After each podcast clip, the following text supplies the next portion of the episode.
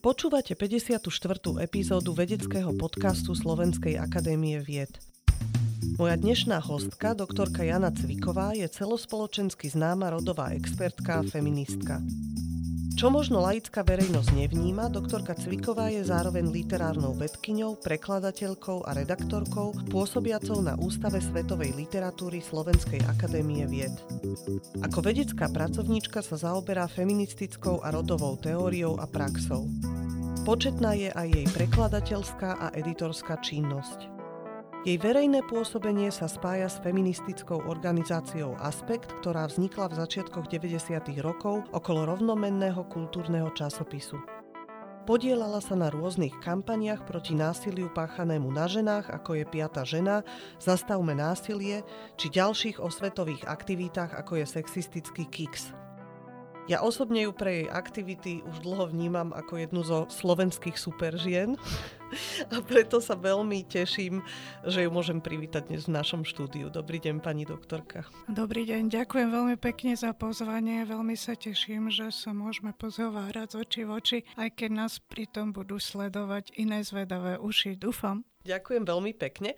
Začala by som úplne na začiatku a išla úplne, úplne do minulosti, kde si som sa dočítala, že ste sa narodili v Bratislave a že vás vychovávali o dve generácie starší rodičia. Neviem, či ste autorkou tohto opisu, ale je to niečo, čo bolo dôležité pre vás? Bolo to nejaké formatívne? Mne sa zdá, že áno, lebo v tom období, vtedy to nebolo až také obvyklé, respektíve stávalo sa to len vtedy, ak išlo o viac detí. A my sme teda so sestrou boli dve, takže moja mama mala prvé dieťa v 38 rokoch a vtedy to bežné nebolo. Dnes je to už bežné, ale vtedy teda si myslím, že mi to prinieslo trocha inú skúsenosť do života. Aj iné veci, ktoré som sa ja dozvedela o minulosti, iné veci, ktoré oni považovali za normálne a bežné a iné takéto, no keď som ja kozy pásol keď som ja pracovala vo Vinohrade a potom chodila na gymnázium. Ale pamätám si, že teda obaja rodičia chodili na takéto klasické gymnázium, čo vtedy z tej chudobnej vrstvy, z ktorej pochádzali, nebolo samozrejme. A v prípade dievčata mami už vôbec nie. Ako mi vždy rozprávala takú príhodu, že keď sa jej pýtal Richtár, že na čo teda tebe bude škola, no tak, že mu odpovedala taká malička, že no a vašim devčatám na čo bude.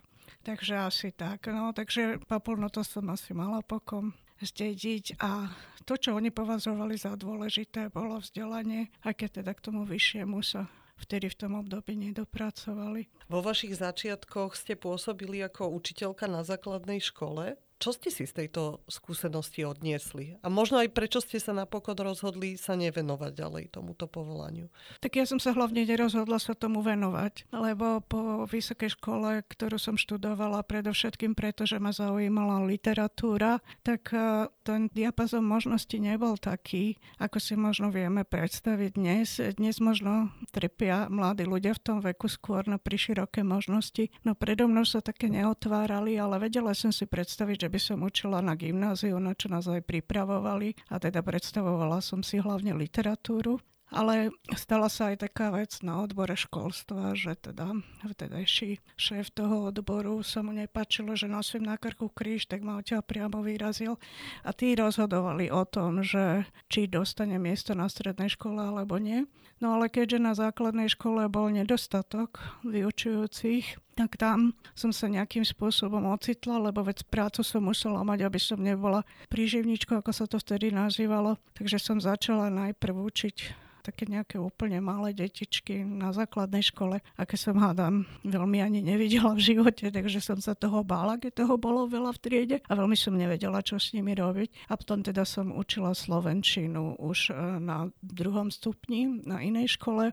Pre mňa a pre toho, že som stále otvárala otázky, tak si myslím, že to nebolo to pravé miesto, lebo základné vzdelanie síce malo by byť ideálne aj o tom, že učiť deti alebo dávať deťom priestor, aby sa pýtali, ale zároveň dáva aj také základné sady poznatkov, ktoré sú nejako všeobecne považované za dôležité. No a s týmto som ja vždy mala problém. Hej, mala som problém s takouto autoritou nespochybneného poznania, takže som kladla viac tých otázok a pomerne som trpela už aj vtedy, keď tak áno, ešte som vedela povedať, kedy Y a kedy McKay, ale už pri všetkých ostatných otázkach by som sa radšej pustila do diskusie, než to presne hovorila. Takže nie, nebolo to miesto pre mňa a vtedy som robila aj konkurs na vtedajší literárno-vedný ústav Slovenskej akadémie vied a pre mňa veľmi prekvapujúco ma zobrali, ako nič som nevedela, len som mala nadšenie pre literatúru a premýšľanie o nej. No a navyše to, čo hovoríte, že ste mali chuť debatovať a ako keby obraciať jednu vec z rozličných strán sa na ňu pozerať, tak to asi je predpokladom dobrej vedeckej činnosti. Mne to tak prípada. Hádam, hej. Aké boli teda tie prvé roky na literárno-vednom ústave vtedajšom? Tak mňa vtedy prijali vlastne hneď na dizertáciu a na to tedy boli vyhradené 3 roky. A teda tiež to prebiehalo prostredníctvom nejakých skúšok. Nejako teraz, že vlastne sa robí už len tá skúška tzv. minimová, ale vtedy teda sa robili aj iné skúšky a keď ma ešte čakala skúška z marxizmu, leninizmu, tak uh, som otehotnila a prišla revolúcia, takže sa to celé nejako našťastie odsunulo. Ja myslím, že tie tri roky bolo veľmi málo na to, aby som pochopila, ako dieťa z rodiny, kde nikto vlastne nič nepísal, okrem listov a pohľadníc, možno nejaké kroniky, tak boli tie tri roky málo na to, aby som pochopila, ako vlastne písať a čo sa s tým dá robiť a prečo to všetko. Takže potom vlastne prišiel ten obrovský prelom a bolo treba sa hľadať od znova, boli tu možnosti a zároveň som mala pocit, že tie možnosti mám oklieštené tým, že som čakala dieťa a stala som sa matkou.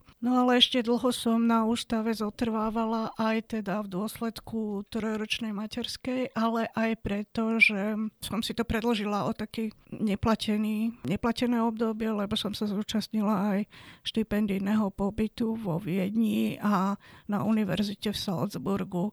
A toto plus moja práca medzi tým, tlmočnícka, prekladateľská, nejaké písanie, recenzie a podobne pre slovenské pohľady, tak to mi hodne otváralo oči a vlastne časť tých mojich otázok a prečo dostávala ani nie tak odpoveď, že preto, ale skôr teda sa otvárali ešte ďalej a ďalej a nejako spochybňovali to usporiadanie, ktoré bolo predkladané ako najvyššia autorita. Takže som sa vlastne stala feministkou a už v roku 91 sme vďaka redakcii slovenských pohľadov, ktorý vtedy boli viaceré zakladateľky neskôr feministického časopisu Aspekt činné a bola tam zástupkyňou šéf-redaktora Jana Juráňová, spisovateľka a doteraz moja spoluaspekťáčka tak e, sme pripravili také tzv. ženské číslo slovenských pohľadov a postupne teda začala byť tá perspektíva, ktorá zvýznamňovala jednoducho povedané to, čo zaujíma ženy, alebo to ženské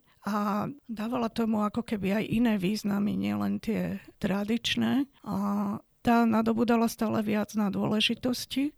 A tak vlastne, keď e, na redakciu slovenských pohľadov útočili nacionalistické sily a vlastne postupne došlo k takému prevzatiu Maticou Slovenskou, tak e, sme sa spojili a hľadali sme si vlastný priestor teda taký ženský publikačný priestor. Bolo to najmä vďaka vtedy už skúseným redaktorkám tam, vďaka Jane Uráňovej. Ja myslím, že som viac vedela teda klásť tie otázky, ale menej si predstaviť takú praktickú činnosť, pretože dovtedy som ju vlastne nerobila. Takže pre mňa to bola zaujímavá príležitosť, ako sa učiť, čo to je feministické myslenie, feministická prax a postupne sme teda nejako asi aj pod mojim naliehaním zistili, že bude zaujímavé, keď ten časopis bude feministický. No a že tá skupina, ktorú sme si vytvorili a mnohé členky tejto skupiny vlastne boli z tedajšieho literárno-vedného ústavu SAU, takže taká tá kontinuita istá tam je. Tak e, napríklad Marcela Mikulová, Jelena Pašteková, Zora Prušková a mnohé ďalšie. A ako váš vzťah k feminizmu a vnímaniu toho, že prečo je to dôležité, ovplyvnila vaša materská skúsenosť? Ako to súviselo vlastne vtedy? To, že ste sa dostali feminizmu a zároveň teda ste boli mladá matka, všetky tie súvislosti, ktoré z toho vplývajú na vašu kariéru a na fungovanie v tom čase. Myslím to, že predtým, keď som bola teda mladá žena, ktorá sa aj usilovala nejako vzdelávať a veľmi ma to zaujímalo a nejak tak nasávať rôzne nové podnety, vtedy to Nebolo také jednoduché však, že klikneme a máme podnet, ale bolo treba sa k ním pomerne namáhavo dopracovávať a často to aj pre mňa bolo cez mužské autority. Ale tú otázku priamo na to som si nekládla, ako skôr som mala pocit také vlastnej nedostatočnosti a aj som sa bála niektoré otázky klásť, lebo sa mi zdali nevhodné, alebo ako keby málo významné. A to ma samozrejme nahnevalo vždy, že to nebolo zase také, že som to nejak pokorne prijímala, hovorila si, že tak dobre. Druhá vec je, že pre mňa bola veľmi dôležitá viera a náboženský život. No a tej pokory sa mi teda nedostávalo, takže tam to tiež e, prinášalo isté nápetia. I ja si myslím, že tých podnetov určite bolo viac, ale správne smerujete tú otázku, že keď e, som otehotnela a stala sa matkou, tak som pochopila, že to môže byť niečo, čo vás vráti o storočia naspäť, tak povediac. Hoci nikto ma netlačil do nejakej tradičnej role úplne stačili tie nevyslovené očakávania spoločnosti a tie možno aj pozitívne možnosti, ktoré mi spoločnosť vytvárala tým, že môžem byť 3 roky doma s dieťaťom. No fajn, ale čo to všetko znamená, keď predstavte si, že prebehla nežná revolúcia, svet sa každý deň úžasne menil a zrazu teda ja som v tom svete nebola. Ako ste sa ale vy konkrétne k tým feministickým, vôbec k feminizmu a feministickým teóriám, ako ste sa dostali? Bol to ten vplyv kolegyň, alebo spolu ste nejakým spôsobom sa inšpirovali, alebo mali na to vplyv, povedzme, aj vaše cesty do zahraničia, lebo predsa len ten feminizmus a v tom čase absolútne u nás mal, ako keby bola istá predstava o tom, čo je feminizmus a teda ten vzťah spoločnosti a verejnej mienky k tým myšlienkam bol asi zrejme dosť hostilný, sa dá dnes už s odstupom času povedať a nakoniec aj taký ostáva doteraz mhm. v istej miere. Čiže čo vás priviedlo k tomu? Pamätáte si, čo boli tie prvotné nejaké impulzy? Ja mám taký dojem, že na začiatku 90. rokov ani žiaden vzťah k feminizmu nebol. To tiež vypoveda niečo o jeho neprítomnosti vo verejnom diskurze. Ja som sa úplne náhodou cez kamarátky zo západného Berlína a Nemecka a cez štúdium na Poloniku vo Varšave dostala do kontaktu proste s viacerými ľuďmi. A takto som sa dostala aj na taký prvý feministický seminár ešte v 87.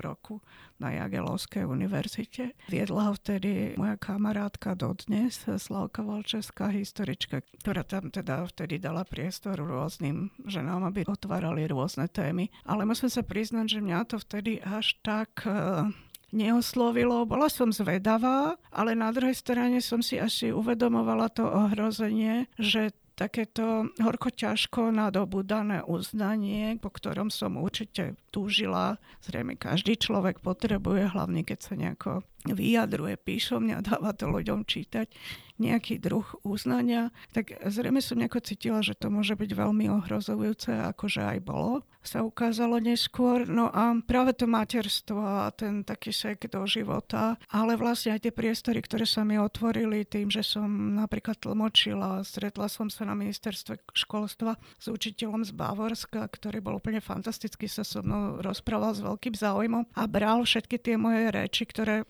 väčšina ľudí tak odbavovala, ako že to ťa prejde a, a tak e, a to rýchlo uplyne. No to je síce pravda, dnes to už viem, ale vtedy to vôbec tak nevyzeralo. Tak e, on to tak neodbavil a naopak poslal mi nejaké knižky z nemeckého prostredia. Čiže moja taká iniciačná knižka určite bola od Alice Schwarzer. Der kleine Unterschied und seine großen Folgen, čiže mali rozdiel a jeho veľké dôsledky. Dnes je to samozrejme už aj so samotnou Alice Schwarzer iné a celkom iné postavenie. Žiaľ, zaujala, aj keď stále je dôležitým feministickým hlasom. Ale dnes už teda je celá tá situácia aj názorovo, aj politicky o mnoho diferencovanejšia. No takže aj ona sa skôr ocitla na takom, povedala by som, konzervatívnom reakčnom spektre v niečom, hej. Ale teda pamätám si na čítanie tejto knižky, no a potom boli veľmi dôležité už postupne naše rozhovory v tej našej skupine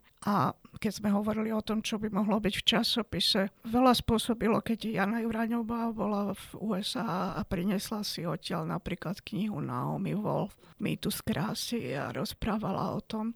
Alebo pre mňa vyslovene tiež formatívne bolo, keď výtvarnička Anča Dalčiková rozprávala o svojich skúsenostiach jednak aj zo Sovietskeho zväzu, z Ruska, v ktorom žila, ale aj z Talianska a s talianským feminizmom a špeciálne talianský feminizmus e, diferencie bolo niečo, to, čo ma v tom čase veľmi oslovovalo, lebo sa tak nejak obzeral po matkách, ale nešlo v prvom rade o tie naše matky telesné však, ale o tie matky symbolické. A dával teda ten priestor obzerať sa do minulosti, či to je naozaj tak, že sa máme vzťahovať predovšetkým k veľkým myšlienkám veľkých mužov, povedané jednoducho, alebo či môžeme väčšiu váhu alebo rovnakú váhu prikladať dôležitým veľkým myšlienkam v úvodzovkách veľkých žien. Lebo v prvom rade o to nejde však, ako to zdôrazňovali aj potom moje, hádam, najobľúbenejšie autorky, ako povedzme Virginia Woolf v známej esej Vlastná izba,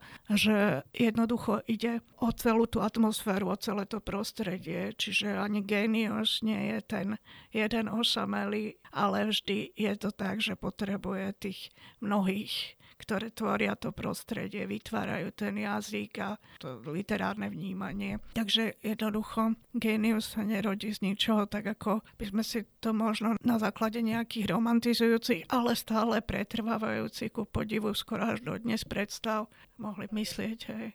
Pamätáte si, keď ste samú seba začali označovať feministkou? Ja som si zapísala, ale vy ste povedali slovo ohrozenie alebo ohrozujúce čo na mňa silno zapôsobilo. Tiež to tak vnímam, že je to tak dodnes vlastne, že ženy, aj muži niektorí, ale najmä ženy označujúce sa ako feministky, automaticky ako keby v očiach verejnosti sklznú do nejakej kategórie, ktoré je pripisované sú nejaké vlastnosti, dokonca vzhľad alebo spôsoby. Čiže kedy ste sa vy sama začali označovať ako feministka? Aké boli teda tie reakcie? Bolo to na začiatku 90. Eh, rokov rokov. Vlastne hneď ako som začala čítať, ako som začala o tom uvažovať a som pochopila, že áno, toto je to. A potom teda aj som chcela, aby náš časopis Aspekt bol feministickým kultúrnym časopisom a nie ženským. Aj sme spolu s disidentskou neskôršou profesorkou sociológii Žinou Šiklovou do prvého čísla, ktoré vyšlo v októbri roku 93, pripravili ako keby také úvody ale myslím, že na tom mojom je aj vidno, ako veľmi naivná som bola. Lebo jednak som si teda myslela, že ak budeme nejako tak zmierlivo oslovovať ľudí okolo nás, takže to pomôže nepomohlo, lebo pochopili, že nejakým spôsobom otriasame tým doterajším mocenským systémom a mocenským nemyslím len samozrejme v tých tradičných hierarchiách alebo vo viditeľných hierarchiách, ale aj v tom, kto má právo čo definovať, ovplyvňovať a tak ďalej, čiže aj v takom tom širšom ponímaní moci. No a že to bolo aj hodne vylučujúce teda vtedy a ja som si teda myslela, že keď ľudia niečo prečítajú, tak uh, sa im otvorí svet, lebo v mojom živote to tak ale často bolo, že som si niečo prečítala a otvoril sa mi nejaký nový svet. A vlastne ten život cez literatúru, eseistiku a tak bol pre mňa naozaj takým, nechcem povedať, že paralelným životom, lebo bol rovnako dôležitou súčasťou toho ozajstného života, tiež bol ozajstný. Hej. A tak ako kedysi boli možno v detstve pre mňa dôležité, alebo v poberte šestertonové eseje, tak e, teraz bolo pre mňa nesmierne dôležité objaviť Elfriede Jelinek ako výraznú feministickú rakúsku spisovateľku. Alebo ja som teda v nemeckom preklade pre seba objavila už spomínajúnu Virginia Woolf a jej vlastnú izbu. Čiže jej meno sme síce poznali, jej dielo už menej na Slovensku, ale vlastná izba je práve takým príkladom zmeny recepcie diela, a to aj výrazných literárnych osobností, ktoré sa stali súčasťou kánonu, ale práve teda v jej prípade sa iné diela stali súčasťou kánonu, než tie explicitne feministické. A práve pod vplyvom najmä druhej vlny feministického hnutia 60. 70. roky v USA na západe, tak e, sa nejako to tak ten kánon, existujúci kánon sa jednak spochybňoval, sa nejako redefinoval, ale sa aj tak preskúpil, hej. Čiže v prípade uznávaných autoriek ako napríklad Virginia Woolf, to znamenalo, že sa do popredia dostali eseje Vlastná izba Trigvinej a Roman Orlando, ktorý sa zaoberá takou dnes by sme to veľmi presne nazvali už ako nebinárna rodová identita a väčšina ľudí by už tomu rozumela. Vtedy ešte sme tie pomenovania takto nemali. Čiže áno, tak hľadali sme pomenovania, ale jedna z tých vecí, že som teda chcela, aby ten náš časopis bol pomenovaný ako feministický, tak uh, to sa nejako v tej skupine ujalo a Napriek tomu, že som tam vtedy bola najmladšou členkou, tak si dnes veľmi vážim, že moje priateľky a kolegyne to nejako akceptovali. A prijali vlastne. A prijali, Nie akceptovali, hej. ale vlastne si Lebo aj pre nich zosobnili. vlastne to bolo to riziko, hej, že hmm. nebolo to jedno. Akým témam sa venujete na ústave v súčasnosti? Ja som teraz už niekoľko rokov, od roku 2015, šéf-redaktorkou literárno-verného medzinárodného časopisu World Literature Studies a tam to máme zaužívané tak, že vždy nejaký editorský tím vytvára a pripravuje témy jednotlivých čísel a tie sú skutočne veľmi rozmanité. Je to od elektronickej literatúry cez naratológiu ako teoretické veci, cez a teraz napríklad čerstvo vychádza číslo rusistické z pohľadu zahraničných rusistov a rusistiek o novej ruskej próze, o novej poetike. A je tam napríklad aj veľmi zaujímavá štúdia, ktorá hovorí o tom, alebo teda sa pýta na to, aké je postavenie ruskej literatúry v tejto chvíli počas uh, tejto strašnej vojny. Takže napríklad toto pripravujeme číslo, ktoré so španielskými kolegami a kolegyňami, ktoré sa bude venovať témy resiliencii, ako odolnosti. Čiže, ako viete, tak vlastne toto slovo a pojem veľmi nadobudlo na význame aj na frekvencii po pandémii, pretože e, vlastne sa tá otázka toho, ak akú máme odolnosť, otvorila v mnohých oblastiach. Takže máme hodne aj takých interdisciplinárnych presahov. Ja som s kolegyňou Ingrid Puchalovou pred e, rokmi ešte robila napríklad také číslo, ktoré hovorilo o rodových podnetoch pre literárnu históriu a teda tiež sme tam priniesli rôzne možnosti, teda rôzne ukážky. Čiže tým, že v našom ústave je každý človek ako keby svet sám o sebe, a jazyky sám o sebe, teda, ktoré prináša sú, tak e, nie je to všetko spoločné, ale teda sú aj väčšie granty, napríklad veľký translatologický grant, v rámci ktorého teda tiež pravidelne vychádzajú nejaké čísla. Čiže vidno aj na tejto činnosti, aj na teda edičnej činnosti, ktorú sa starám teraz, že teda sa venujeme veľmi rozmanitým témam, teda od um, maďarského historického románu po teraz kolega prekladá napríklad Upanishady a podobne. Ale ja som ráda, že teda v čoraz viac týchto prácach sa vyskytuje aj nejaká snaha rodový aspekt. A tak e, verím, že sa nám podarí aj v rámci celej SAO vytvoriť si takú nejakú platformu, kde si budeme navzájom zdieľať práce, ktoré teda zohľadňujú rodový aspekt, alebo teda vyslovene aj metodologicky používajú rod ako analytickú kategóriu, o čo sa usidujeme aj v rámci komisie pre rovnosť. Rubrika buď alebo. Veda či aktivizmus? Nemôžem povedať áno alebo nie. Lebo v prípade feministických eh, teórií jednoducho sú spojené s feministickým hnutím. A to je ich špecifikum. Veľmi dôležité. Druhá otázka, toto je zase na vás sa viažúca. Pracovňa či kuchyňa? A ja dám pod otázku, či pracovňa v kuchyni. Alebo kuchyňa v pracovni. Ako je to u vás? Posledných rokoch veru aj pracovňa v kuchyni. Za mladí som si myslela, že musím mať pracovňu. Dnes už je to inak. Dnes dokážem pracovať aj v kuchyni. A beletria či odborná literatúra? Zase. Ja tak ako vlastne kategória rodu má okrem iného a teda rodovo analytické uvažovanie má okrem iného, preto tak fascinuje, že ponúka nebinárne možnosti. Čiže nie je to buď alebo. Áno, áno. Tak ja by som si dovolila toto buď alebo znova odmietnúť. Ja viem, že sa ocitneme v živote na mnohých križovatkách, keď si musíme povedať buď alebo vrátane teda tej ozastne, kde musím vedieť, či mám prednosť alebo nemám. Ale som rada, že v tom vedeckom svete to väčšinou robiť nemusíme.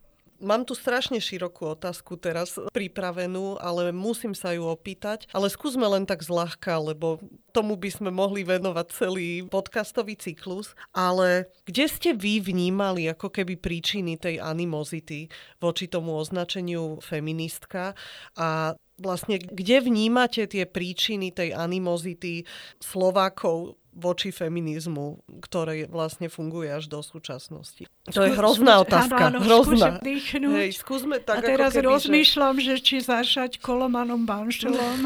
Z ktorého konca to zobrať? Neslavne známou hmm. poviedku Emancipovaná z konca 19. storočia, na ktorú sa stiažovala kedysi už Hanna Gregorová, že o antifeminizme sa hovorilo teda, že mal väčší priestor hej, v slovenskej kultúre než feminizmus a že ten strach strach e, z feminizmu bol vlastne neopodstatnený, ktorý sa tak očividne aj vtedy už šíril. Napokon máme teda takéto archívne doklady, ktoré ale stále znova nesmrteľne ožívajú. Ja myslím ale, že tie dôvody sa líšili aj v rôznych obdobiach lebo po tom 90. roku to v mnohých oblastiach bolo vnímané predovšetkým ako niečo, čo je lavicové a čo teda nejakým spôsobom náleží k tej prekonanej ideológii, k tomu socialistickému režimu, ktorý teda mal tú nadvládu komunistickej strany ako keby vo svojich génoch, však, že to bola taká veľmi dôležitá zložka a socialistická emancipácia bola takisto minimálne hlavne retoricky a teda diskurzívne veľmi silno prítomná a bola prítomná, ako ukazujú aj rôzne výskumy, aj na Slovensku, ale najmä v Českej republiky. Napríklad e, veľmi zaujímavý taký zborník Hany Havelkovej a Libory Oltes Indruchovej.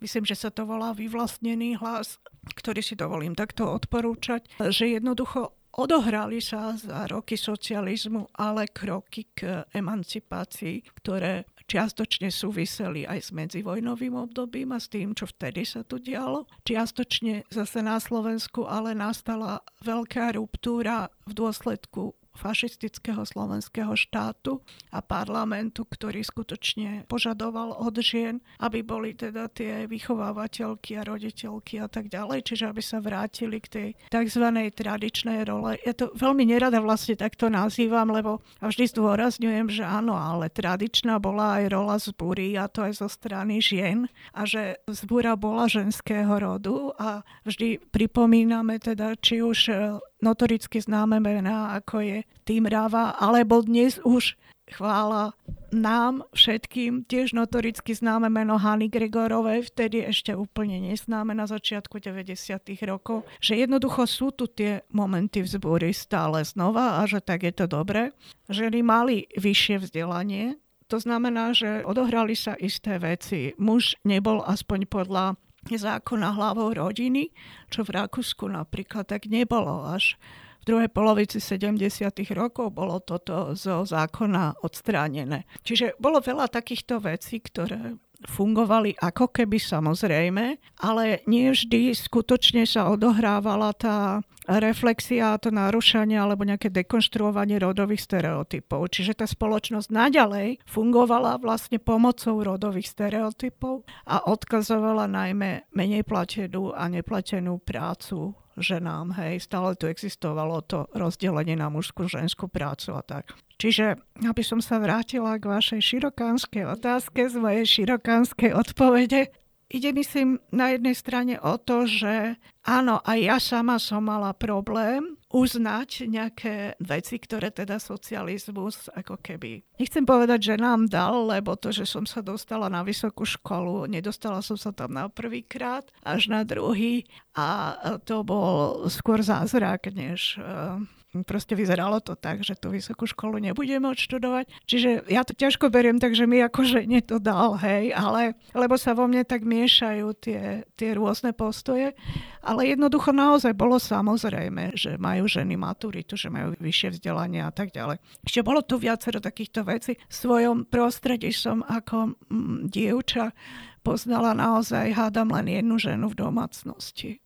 Nepoznala som vôbec e, toto, hej, čiže ženy teda niesli to dvojité až trojité bremeno, ale minimálne teda boli súčasťou aj práce mimo domu a tak ďalej. Čiže keď zoberieme všetky tieto veci, tak na jednej strane, áno, mali sme inú štartovaciu pozíciu, na druhej strane všetky podnety, ktoré prišli z aj medzivojnového obdobia, alebo aj vlastne zo západu a zo západných rôznych pohybov, tak sa považovali za nejaké buržázne prežitky. Však aj feminizmus bol charakterizovaný definovaný v slovníku cudzích slov tak, že sa to týka vlastne ako len toho buržoázneho sveta, lebo veď my máme tu rovnoprávnosť, čiže teraz to tak trošku parodujem, ale bolo to tak. Ale na druhej strane v 60. rokoch na konci vyšla napríklad kultové dielo Simone de Beauvoir, francúzskej existencialistky, druhé pohlavie, ktoré vlastne ako keby bolo takým vyvrcholením a zároveň uzavretím možno myšlienkovým prvej vlny feministickej a ktoré vyšlo v slovenskom preklade a prekladala ho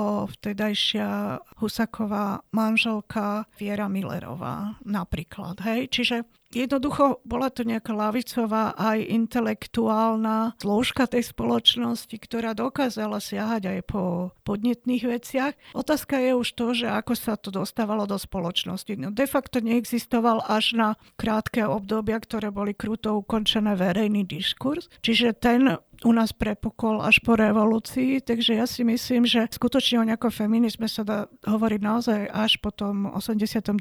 roku, lebo feminizmus a feminizmy potrebujú k svojmu životu ten verejný diskurs. No a časť toho odporu naozaj bola proti socialistická proti lavicová a časť, e, čo teraz sa už zmenilo s nastupujúcimi novými generáciami, ktoré lavicovosť už neprepájajú nutne s tým nefungujúcim režimom, odmietnutým režimom. A toto pre nás bolo samozrejme nežiadúce, lebo jednoducho pre mňa bol odpor voči socializmu veľmi dôležitý. A nielen pre mňa, aj vôbec, ako sme tam v tej skupine boli. No a tá druhá vec ale bola, a o tom hovorili najmä kolegyne z Filozofickej fakulty, Farkašová, Kicková, že keď otvárali priestor pre feministické myslenie, pre feministickú filozofiu, tak v počiatkoch to vlastne sa ako keby zviezlo na vlne toho záujmu o tie otvorené okná hej, do sveta. A až postupne dochádzali tie negatívne reakcie. Ja si myslím, že my v aspekte sme sa skôr stretli s tými negatívnymi reakciami, pretože sme sa tak nejak ako vydelili, že sme si vytvorili tú rodovo homogénnu skupinu, v ktorej sme mohli bezpečne hovoriť o veciach, ako sme chceli a hádať sa a dohadovať a diskutovať a riešiť veci, ktoré teda obvykle sa nezvykli riešiť povedzme na tej vedeckej pôde, ale že sme to mohli postupne napájať, ale aj na rôzne ponúkané vedecké diskurzy a najmä aj na národ ako analyzovanú a analytickú kategóriu. Takže ja si myslím, že toto bolo veľmi dôležité a že to, že sme sa ale vydelili a že sme ako keby už nehrali tú pôvodnú hru, tých pomáhajúcich podporných žien, ktoré teda vedia, ako má fungovať ten symbolický poriadok a kto je na jeho čele, tak povediac. Kde je ich miesto? Áno. tak e, myslím, že vlastne to, že sme si vytvárali vlastný symbolický poriadok, že to bolo tiež veľmi dôležitý moment. A fakt je teda, že ja som potom nejak, myslím, že až v 95. oficiálne, už keď sa ústav rozdelil na dva, vtedy už na ústav svetovej literatúry a ústav slovenskej literatúry, až vtedy som teda požiadala o uvoľnenie, lebo som nejako pochopila, že v takom tom porevolučnom dianí ja si nedokážem celkom sedieť a sústrediť sa. Ale dôležité bolo pre mňa aj stretnutie s dnes už eh, profesorkou Sigrid Schmidt Bortenschlager, v Salzburgu, ktorá mi úžasným spôsobom na niekoľkomesačnom pobyte otvorila možnosti feministickej perspektívy v literárnej vede. Ona je napríklad aj pred pár rokmi vyšla autorkou jej také histórie dejín literatúry rakúskej písanej ženami, ale ona vtedy vlastne vďaka nej sa mi otvorili mnohé témy. To ako bolo ťažké pre ňu napríklad urobiť tú akademickú kariéru, hej stať sa profesorkou, ktorá sa stala teda až o niekoľko rokov neskôr. Že ten podiel profesoriek bol naozaj veľmi malý. Vtedy v Rakúsku ešte menší hádam ako na Slovensku. Čiže to sú zase tie neviditeľné stropy. A spomínali ste, že ste riešili veci, ktoré sa nezvyknú riešiť, alebo hovorili ste o témach, o ktorých sa nehovorí. Tak aby sme neboli takí abstraktní, aké sú to napríklad témy? Tak možno by som mohla pripomenúť niektoré témy. My sme teda čísla časopisu Aspekt, tak on to de facto nebol potom časopis, ale skôr ako keby taká antológia, okolo ktorej sa vždy zoskupovali nejaké naše aj prekladateľské snahy, ktoré ale vždy súviseli aj s tým, že sme si tie texty študovali, hľadali sme pre ne terminológiu v slovenčine, prípadne sme teda sa snažili pochopiť nejako, akým spôsobom patria alebo nepatria do nášho prostredia v tom smysle, že teda čo vystihujú alebo nevystihujú. Tak tá celkom prvá bola téma mýtu krásy. Ani nie tak preto, že by nás tak veľmi trápila vtedy, lebo na otázku, že feministky sú škaredé, čo na to hovoríme, sme v rozhlase spravidla odpovedali, že my nevieme, lebo sme krásne. Takže ale cítili sme, že vlastne cez reklamu, cez proste tie iné podoby médií, že sa na nás valí niečo, čo sme v takej podobe nepoznali. Pravda, že to hodnotenie žien podľa ich vzhľadu tu bolo vždy. Aj to ich škatulkovanie, aj to, či da čo smú alebo nesmú a tak ďalej. Ale cez tú obrovskú medializáciu a cez reklamu to zrazu nadobudalo iné rozmery. Takže to prvé číslo bolo menované My tu krásy. A myslím, že dnes už je to aj pojem ktorý je pomerne dobre známy a vie sa, že tam nejde teda o skutočné nejaké hľadanie krásy, ale skôr o to, aké presvedčenia v nás e, vytvára ten mediálny svet a svet teda reklamy, aby sme stále nejako pestovali svoju nedostatočnosť a vedeli, že sa tomu nemôžeme priblížiť. Hej. No a aby sme stále na to míňali svoju pozornosť a prostriedky a čas. To je podľa mňa to najstrašnejšie, že koľko času by to tak asi malo zabrať a asi aj zaberá.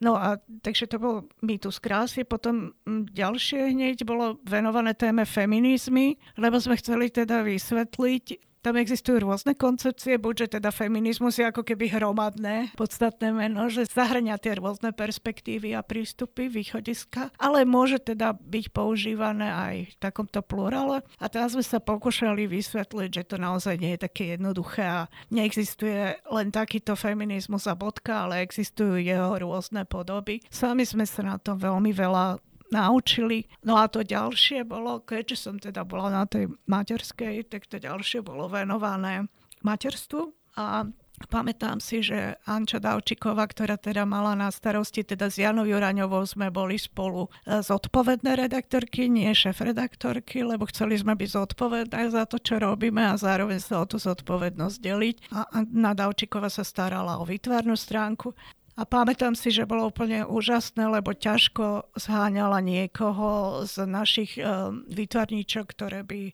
chceli sa prezentovať vo feministickom časopise.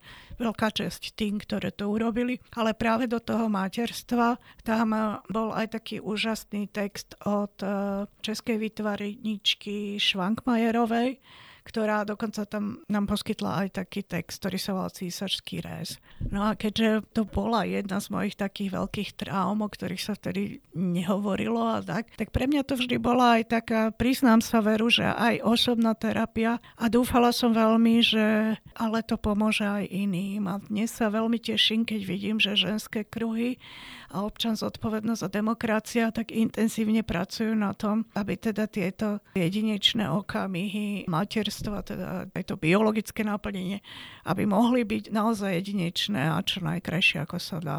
Takže to materstvo, a práve tam sme sa snažili ukázať, že materstvo nie je len to sladučké, niečo také, ako čo sa vám lepia z toho ústa, že bezproblémové, ale že existujú aj depresie, že je to veľmi ambivalentné. Boli tam ale tie texty napríklad, eh, teraz si nespomeniem, že ktoré, ale jednej z literátok, ktorá napísala, že je spisovateľkou nie napriek, ale vďaka svojim deťom. Čiže práve to, že mala deti, že ju tak teda podporovalo, inšpirovalo, že dokázala mnohé. No a podobne, hej. Takže a tie ďalšie témy jedna z tém teda sa venovala aj, vtedy sme to nazvali písanie žien. V podstate teda sme sa snažili odkryť, akými rôznymi spôsobmi možno uvažovať o feministickej literárnej vede, na čo všetko sa dá dívať.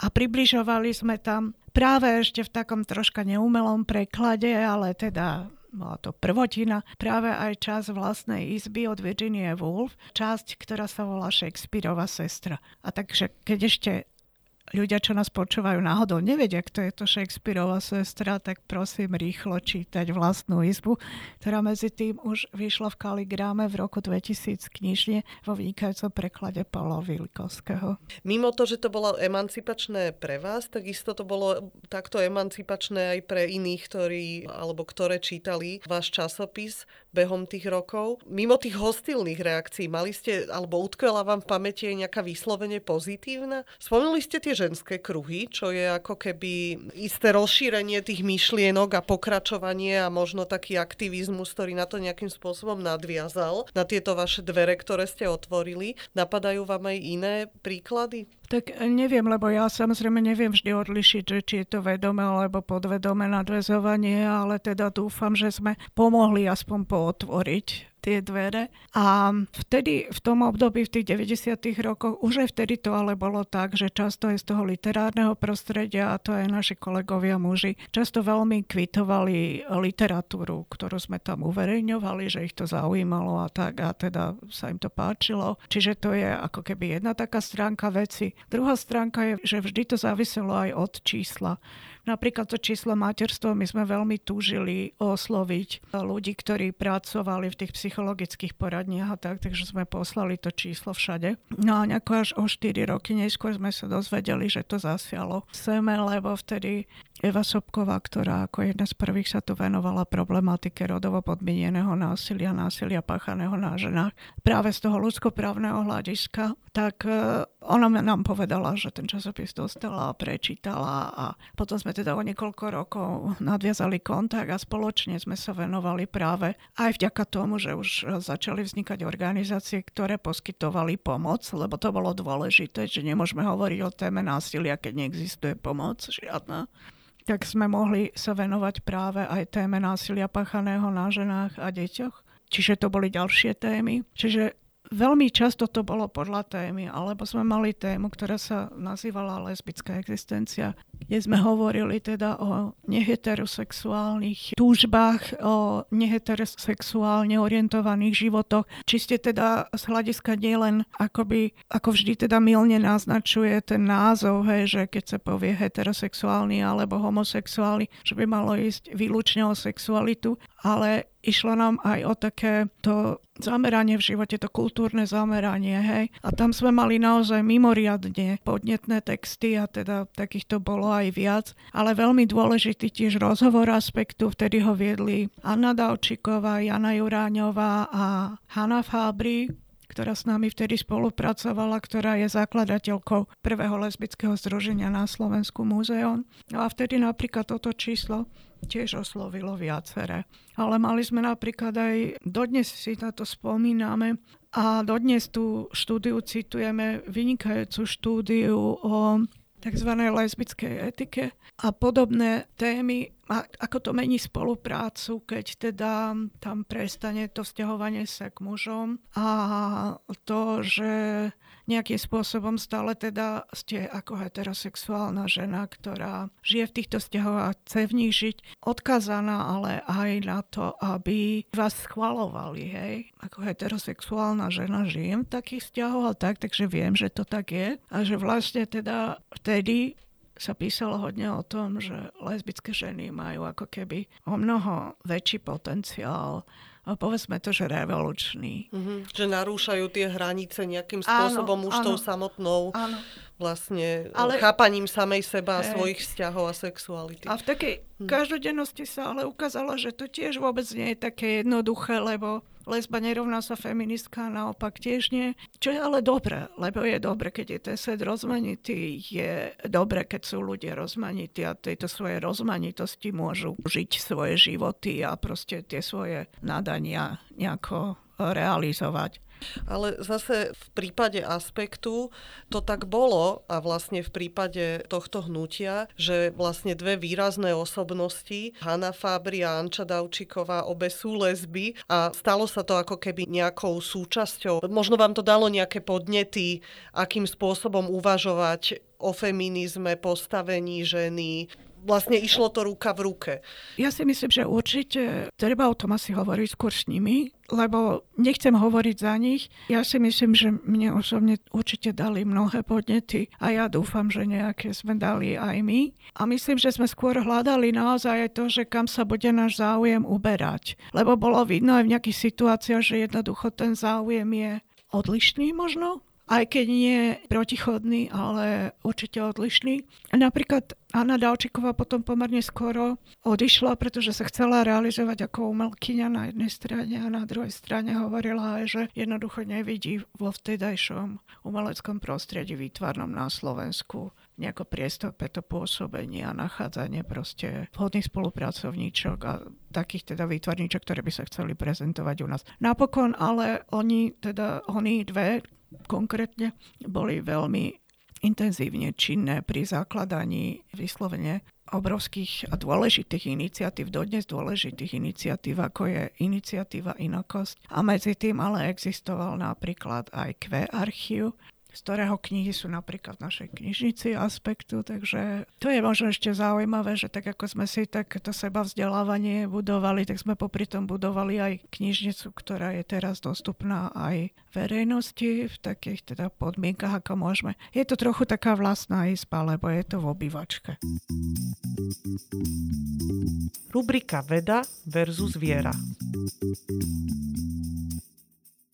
čo veríte? Ja verím, že existuje nejaká prozreteľnosť, ktorá, ako dúfam, dáva zmysel tomu, čo žijeme. Podľa Michala Hvoreckého ste vraj v súvislosti s vydavateľskou činnosťou vydavateľstva Aspekt raz povedali, že sú ako hrachy, ktoré poctivo hádžeme na stenu slovenskej kultúry. Platí to tak doteraz? Sú to stále hrachy? Keď sa pozrete na to, teraz sme sa väčšinou rozprávali o tých 90. rokoch a dnes, tak máte pocit, že to ide ako keby dobrým smerom? Alebo sú aj nejaké aspekty, ktorých sa z hľadiska rodovej rovnosti a všetkých tých tém, ktoré po to patria, situácia zlepšila?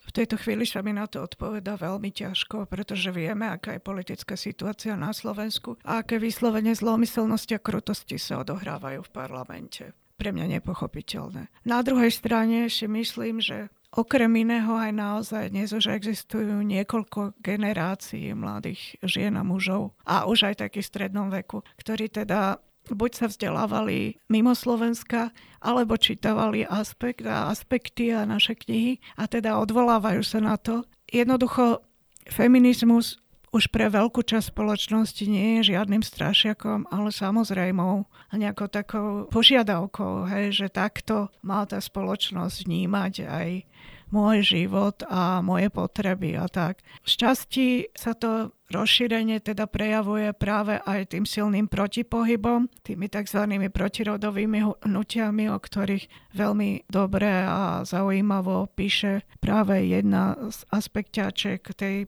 novšej generácie Zuzana Maďarová alebo teda aj ďalšie.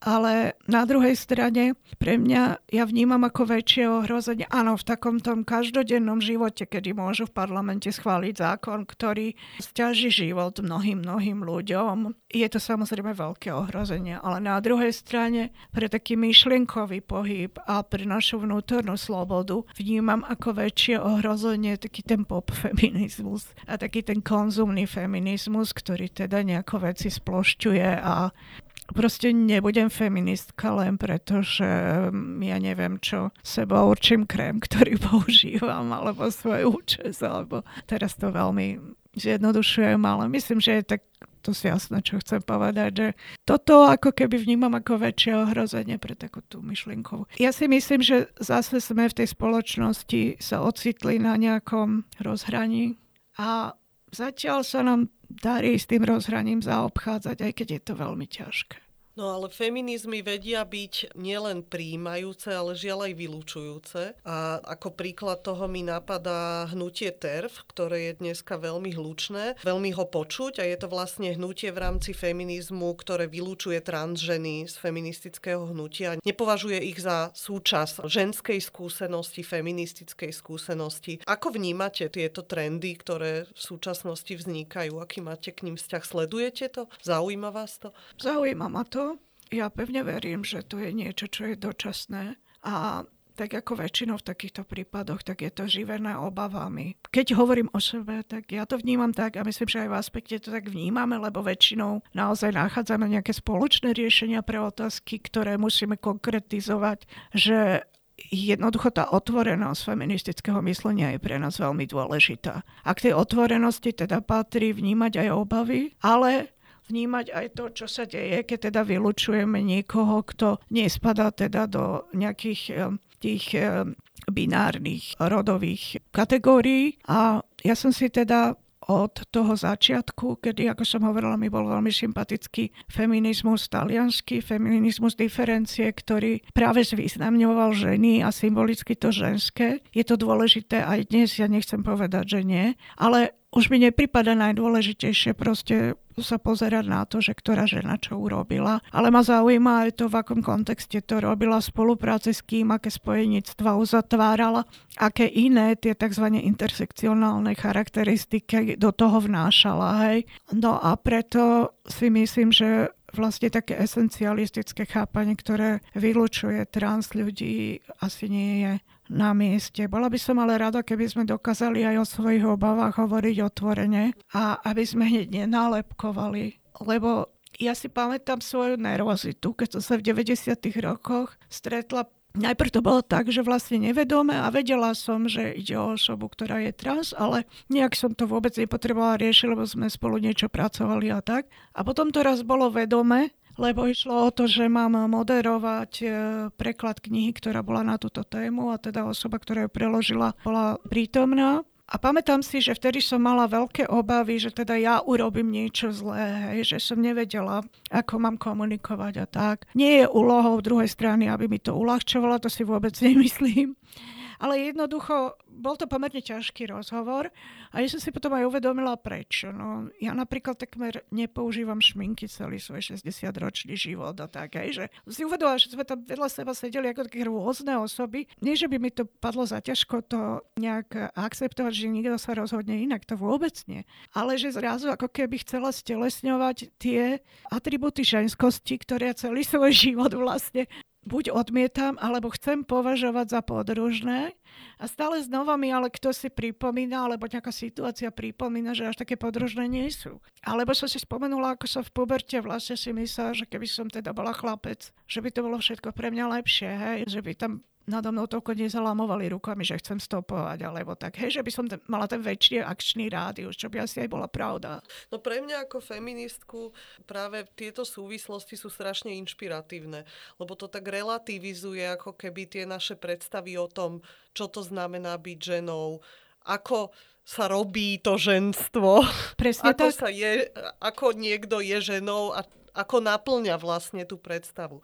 Presne tak a preto aj som rada, že vlastne od toho to, takého prvého vedomého stretnutia, že proste sa konali stretnutia mnohé a že už aj do diskurzu verejného sa dostali aj trans ľudia svojim vlastným hlasom, čo je veľmi, veľmi dôležité. Ja len dúfam, že sa nikdy neprestaneme zhovárať. Lebo to, čo aj dnes považujeme za dôležité, aj v aspekte, a ja stále znova to tak nazývam, aj z toho výskumného hľadiska, že pre mňa je dôležité aj prelínanie vlastne kvír a feministických štúdií. Hej, že aby to nebolo niečo oddelené. My nie sme v luxusnej situácii ako nejaká západná univerzita, že tam mala buď všetko alebo rôzne a podobne. A teraz bojujú proti sebe kvôli financiám, tak nemusíme voči sebe bojovať, nemáme prečo. A ako v tomto všetkom, akú úlohu v tom zohralo to, že ste vedkynia?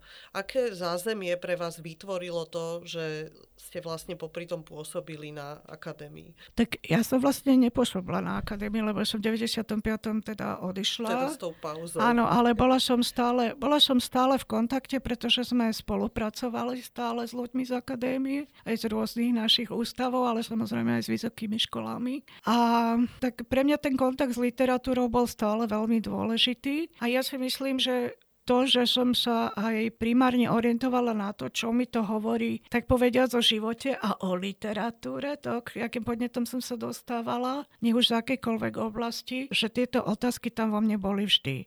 A ja som si ale myslela, že sa to už nedá vrátiť na akademickú pôdu, na takú teda tú vyhranenie akademickú, až kým teda kolega germanista Adam Žo, ktorým sme spolupracovali v aspekte aj dlhé roky, tak uh, on vlastne sa ma tak opýtal, že budú mať skúšky na doktoránske štúdium, takže či sa nechcem znova prihlásiť. Sa mi to zdalo úplne absurdné, ale teda ma vlastne veľmi podporil. No tak som sa prihlásila a potom som a ja som vlastne len pred desiatimi rokmi získala PhD. Ale teraz už na tému, ktorú som si sama formulovala, sama učila a v spolupráci s mojou doktor Muter, germanistkou Dagmar Košťálovou sme to prediskutovali a urobili a mala som z toho radosť, že som si nejak mohla tie veci, o ktorých som premyšľala za tie roky, trošku dať dohromady.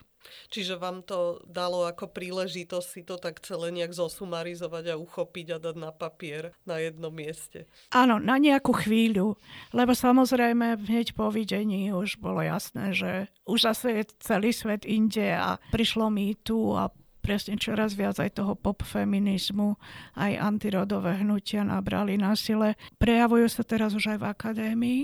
Um, predtým veľmi prevažovala otvorenosť akademického vnímania, myslenia.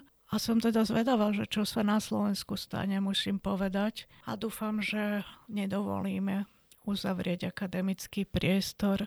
Jednoducho, na jednej strane stále hovoríme aj teraz e, v súvislosti so 70. výročím o tom, aká dôležitá je popularizácia, aké dôležité je vlastne ten dosah na spoločnosť a prepojenie so spoločnosťou. No a kto už viac ako humanitné vedy by mal sa prepájať so spoločnosťou. A práve tieto smery myslenia, ktoré prinášajú napríklad rod ako analytickú kategóriu, sú také, že môžu veľmi veľa znamenať aj pre spoločnosť. A to nie len v takých ako konkrétnych opatreniach, čo môžu robiť sociologický výskum, hej, ale jednoducho celkové spôsobe myslenia a vnímanie literatúry a života a rôznych teda významov a ich výkladov, tak ako to môže robiť aj literárna veda. Hej. Takže ja veľmi dúfam, že ten priestor tam bude a že to teda príde aj s ďalšími generáciami už ako niečo celkom samozrejme. Ďakujem veľmi pekne a ďakujem, že ste si na nás našli čas. Ja vám veľmi pekne ďakujem za pozvanie. Dramaturgicky sa na dnešnej epizóde vedeckého podcastu Slovenskej akadémie vied podielali Katarína Gáliková a Sonia Luterová. Technická podpora Martin Bystriansky. Ak sa vám náš podcast páči, dajte o ňom vedieť aj svojim priateľom a priateľkám.